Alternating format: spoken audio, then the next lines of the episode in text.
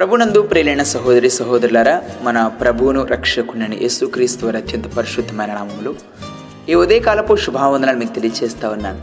అనుదిన వాగ్దానంగా ఇదిన ఉదయకాలపు వాగ్దానము లూకాస్ వార్త ఆరవ అధ్యాయము ఇరవై ఎనిమిదవ వాక్య భాగం ధ్యానించుకుందాం. మిమ్మను శపించేవారిని దీవించుడి మిమ్మను బాధించు వారి కొరకు ప్రార్థన చేయుడి. మిమ్మను శపించు వారిని దీవించుడి మిమ్మను బాధించు వారి కొరకు ప్రార్థించేయుడి.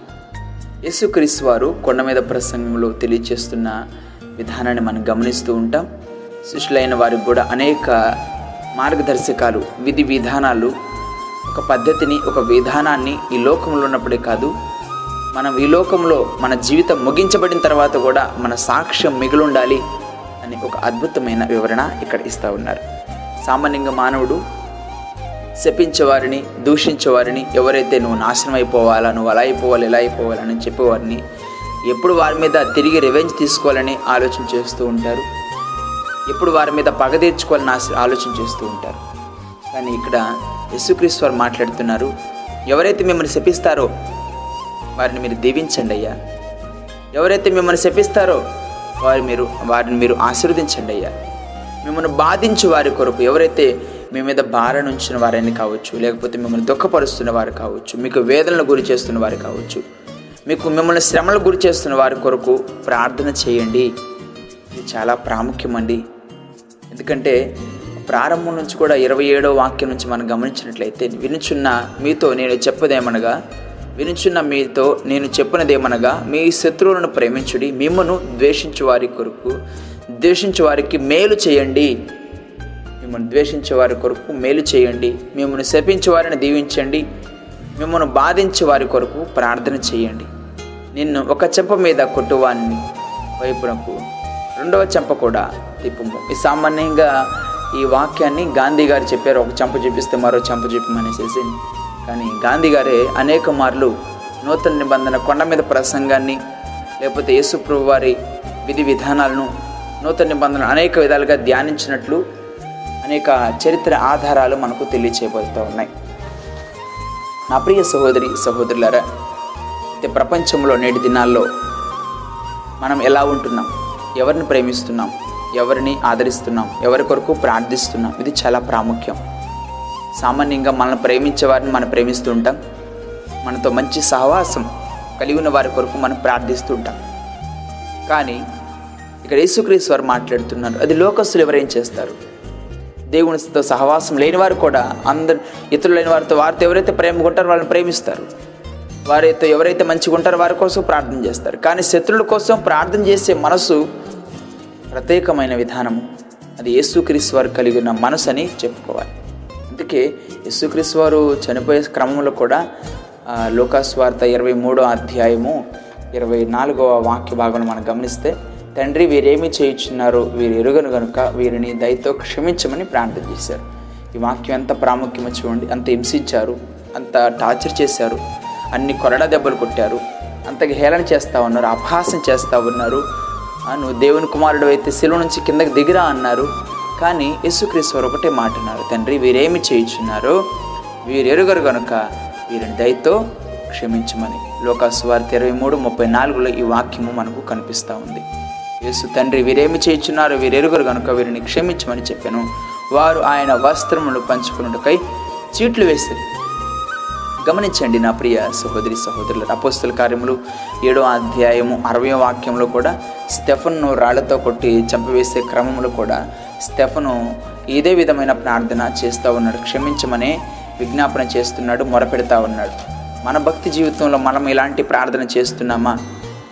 స్టెఫన్ అయితే అపస్తుల కార్యములు ఏడవ అధ్యాయము అరవయో వాక్యంలో అతడు మోకాళ్ళుని ప్రవ్వ వీరి మీద ఏ పాపము మోపకమని గొప్ప శబ్దముతో పలికెను ఆ మాట పలికి నిద్రించను సౌలు అతని చావును సమ్మతించను.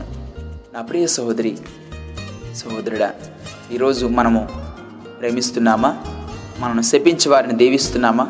మనల్ని బాధించే వారి కొరకు ప్రార్థిస్తున్నామా? ఎవరి కొరకు ప్రార్థిస్తావు? ఏ కాడికి? ఎప్పుడు మన కుటుంబాలు మన పిల్లలు మన సంఘాలు మన గ్రామాలు మన ప్రజలు అనుకుంటాం కానీ శత్రుల దేశాల కొరకు శత్రుల కొరకు వారు కూడా మారాలి వారు కూడా మిమ్మల్ని తెలుసు దేవుని తెలుసుకోవాలి వారు కూడా ఆత్మీయంగా బలపడాలి వారికి కూడా సత్యం తెలియాలి.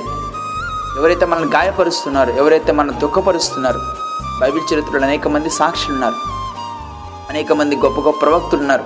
వారిని హింసించినప్పుడు వారిని తృణీకరించినప్పుడు వాళ్ళు ఎన్నో బాధలు పెట్టినప్పుడు ఏమాత్రం వారు తిరిగి రివెంజ్ తీసుకోవడానికి ప్రయత్నాలు చేయలేదు. ప్రవక్త అయిన ఎలిషాని చంపడానికి అనేక ప్రయత్నాలు చేశారు. కానీ ప్రవక్త అయిన ఎలిషా ఏమన్నారు? వారికి భోజనం పెట్టి పెట్టి పంపించండి అని చెప్పారు. చూసారా నా ప్రియ సహోదరి సహోదరులరా అది దేవుని ప్రేమ అలాంటిది. దేవుని కలిగి ఉన్న దేవుని యొక్క మనసు అలాంటిది. అలాంటి మనస్సును అలాంటి హృదయాన్ని నీవు నేను మనందరం కూడా కలిగి ఉండాలనేది దేవుని యొక్క ముఖ్యమైన ఉద్దేశం.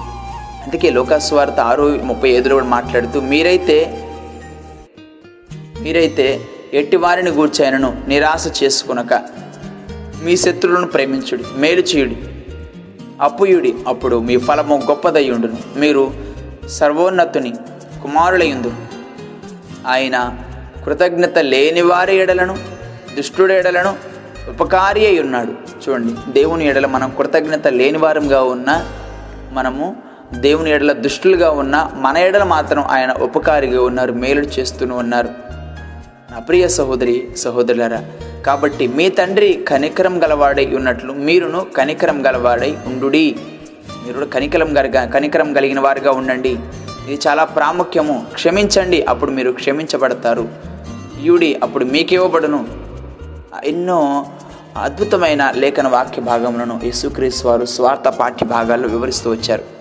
అయితే ఈ దినాన మీ శత్రువులను మీరు ప్రేమిస్తున్నారా? మిమ్మల్ని ద్వేషించే వారికి మీరు మేలు చేస్తున్నారా? మిమ్మను శపించే వారిని దీవిస్తున్నారా? ఇది చాలా ప్రాముఖ్యమండి. అందుకే అపోస్తుడైన పౌలు కొరింతెలికి రాసిన రెండో పత్రిక పదవ అధ్యాయము నాలుగవ వాక్యాన్ని మనం గమనిస్తే లేఖనాలు ఈ విధంగా సెలవిస్తూ ఉన్నాయి. రెండో పత్రిక ప- అపోస్తుడైన పౌలు కొరింతెలికి రాసిన రెండో పత్రిక పదవ అధ్యాయము నాలుగవ వాక్యము. మా యుద్ధోపకరణములు శరీర సంబంధమైనవి కావు కానీ దేవుని ఎదుట దుర్గములను పడ ద్రోయ జాలనంత బలము కలవగినవి అంటే మనమంట మన శత్రువులు ఈ భూలోకములను వారు వీరు కాదండి శత్రువులు ఏ కాడికి మనుషుల మీద మన కోపాలు ద్వేషాలు ఇవి పెట్టుకుంటూ ఉంటాం. కానీ అది కాదు మన శత్రువులు వీరు కాదు. అందుకే అపోస్తుల కార్యములు ఏ విధంగా తెలియచేస్తారు ఎఫ్ఎస్సి పత్రిక ఆరో అధ్యాయంలో కూడా ఇదే వాక్యాలను జ్ఞాపకం చేస్తున్నారు. అపోస్తుల కార్యములు ఆరో అధ్యాయము పన్నెండో వాక్యాన్ని గమనించినట్లయితే మన ఏలైనగా మనం పోరాడునది శరీరులతో కాదు కానీ మనము పోరాడునది శరీరులతో కాదు కానీ ప్రధానులతోనూ అధికారులతోనూ ప్రస్తుత అంధకార సంబంధులకు లోకనాథులతో ఆకాశ మండలం నందున్న దురాత్మల సమూహములతో మనం పోరాడుచున్నాము. నా ప్రియ సహోదరి నా ప్రియ సహోదరులారా ఈ లోకంలో ఉన్న ఈ లోకంలో మనుషులు లేకపోతే పురుగు పొరుగు వారిని మన శత్రువులుగా వారి మీద కోపాలు ద్వేషాలు పెట్టుకొని అసూయలు పెంచుకొని కుళ్ళు కుతంత్రాలు పెంచుకొని మనతో మంచుకున్న వారితో మాత్రమే మనం మంచిగా ఉంటాం. మనతో సమాధానంగా ఉన్న వారితో మాత్రమే మనం సమాధానంగా ఉంటాం. మనతో ప్రేమతో ఉన్న వారితో మాత్రం మనం ప్రేమగా ఉంటే మనలో దేవుని ప్రేమ ఏమాత్రం ఉండదని లేఖన వాక్య భాగం ద్వారా దేవుడు మాట్లాడుతూ తెలియజేస్తున్నారు. అపోస్తుడైన పౌలు రోమిలికి రాసిన పత్రిక పన్నెండో అధ్యాయము ఇరవై ఇరవై ఒకటో వాక్యాన్ని మనం గమనిస్తే పరిశుద్ధ లేఖనాలు ఈ విధంగా తెలియచేస్తున్నాయి. రోమపత్రిక పన్నెండవ అధ్యాయము ఇరవై ఒకటవ వాక్య భాగము. కీడు వలన జయింపక మేలు చేత కీడును జయించుము అంటున్నాడు. చూసారా? కీడు వలన జయింపబడక మేలు చేత కీడును జయించండి. ఇది చాలా ప్రాముఖ్యం. ఇలాంటి భక్తి జీవితాన్ని మనం ఎప్పుడైతే కలిగి ఉంటామో ఇలాంటి ప్రవర్తన మనం ఎలా ఎప్పుడైతే కలిగి ఉంటామో శత్రుడైన వారిని కూడా మనం మిత్రులుగా మార్చగలము దేవుని చెంతకు నడిపించగలిగిన సామర్థ్యం దేవుడు మనకి అనుగ్రహిస్తారు. మనం భూమి మీద ఉన్నప్పుడు కాదండి మనం చనిపోయిన తర్వాత కూడా మనకి గొప్ప సాక్షులు మనం కలిగిన వారంగా ఉంటాం. దేవుడు మాట్లాడితే యేసుక్రీశ్వరు అంటున్నారు మిమ్మల్ని శపించే వారిని మీరు దీవించండి అయ్యా. మిమ్మల్ని బాధించే వారి కొరకు ప్రార్థన చేయండి అయ్యా. నేను ఒక చెంప మీద కొట్టువాడిని వైపునకు రెండవ చెంప కూడా తిప్పుము. నీ పైబట్ట ఎత్తుకొని పోవానికి నీ అంగీని కూడా ఎత్తుకొని పోకుండా అడ్డగింపకము అంటున్నారు. నా ప్రియ సహోదరి నా ప్రియ సహోదరులారా మిమ్మల్ని ప్రేమించే వారినే మీరు ప్రేమించినడలా మీకేం మెప్పు కలుగును. పాపులను తమ్ము ప్రేమించే వారిని ప్రేమింతురు కదా. మీకు మేలు చేయవారికి మేలు చేస్తే ఉపయోగం ఏముంటుందయ్యా? మెప్పేం కలుగుతుంది. పాపులను అలాగే చేస్తున్నారు కదా. అలాంటి జీవితాన్ని కాదు ప్రత్యేకమైన జీవితాన్ని. నేను ఎలాంటి జీవితాన్ని కలిగాను ఈ లోకంలో జీవించాను ఈ ముప్పై మూడున్నర సంవత్సరాలు మీకు ఎలాంటి భక్తి జీవితాన్ని మీకు నేర్పించాను ఆ మూడున్నర సంవత్సరాల పరిచర్య కాలంలో ఎలాంటి విధి విధానాలను నేను కలిగి ఉండాలని మీకు నేర్పించాను తెలియజేశాను. అలాంటి విధి విధానాలను మీ జీవితంలో మీరు కలిగి ఉన్నప్పుడు గొప్ప సాక్షులుగా మీరు తీర్చబడతారు.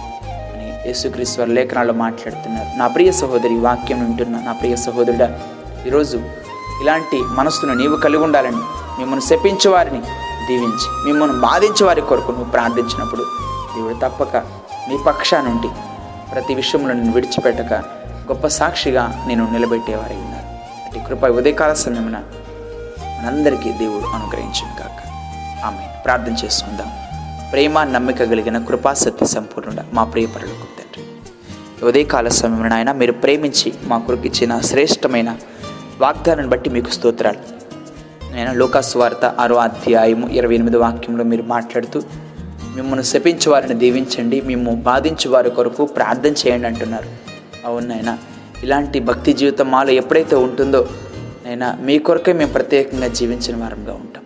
నైనా మీకు సాక్షులుగా మీ బిడ్డలుగా మీ కుమారులుగా నైనా మేము ఈ లోకంలో మీ ప్రేమను ఇతరులకు పంచేవారంగా ఉంటాం. అట్టి కృపను మా అందరికి దయచేయమని నైనా మీలో ఆత్మీయంగా బలపడుతూ మీ కొరకు గొప్ప సాక్షులుగా మేము నిలబడే కృపను అనుగ్రహించమని. మా ప్రభువును మీ ప్రియకుమారుడైన యేసుక్రీస్తు వారి అత్యంత పరిశుద్ధమైన నామంలో స్తుతించి ప్రార్థించి వేడుకుంటున్నాం తండ్రి. ఆమె ప్రభు పెరటి మీ అందరికీ వందనములు.